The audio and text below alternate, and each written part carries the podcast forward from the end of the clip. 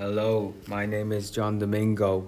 My fav- I'll be talking about my favorite foods. My favorite takeaways McDonald's, chips and chicken nuggets, and Coke. My favorite takeaway is Indian red chicken and pilau rice and Fanta. My favorite deli order is a nice fresh white roll with lettuce, tomatoes. My favorite restaurant is Pepe's Restaurant Nina. Of I were stuck on an island, I'd eat coconut. My favorite main course is steak and chips. Desserts, strawberries and ice cream.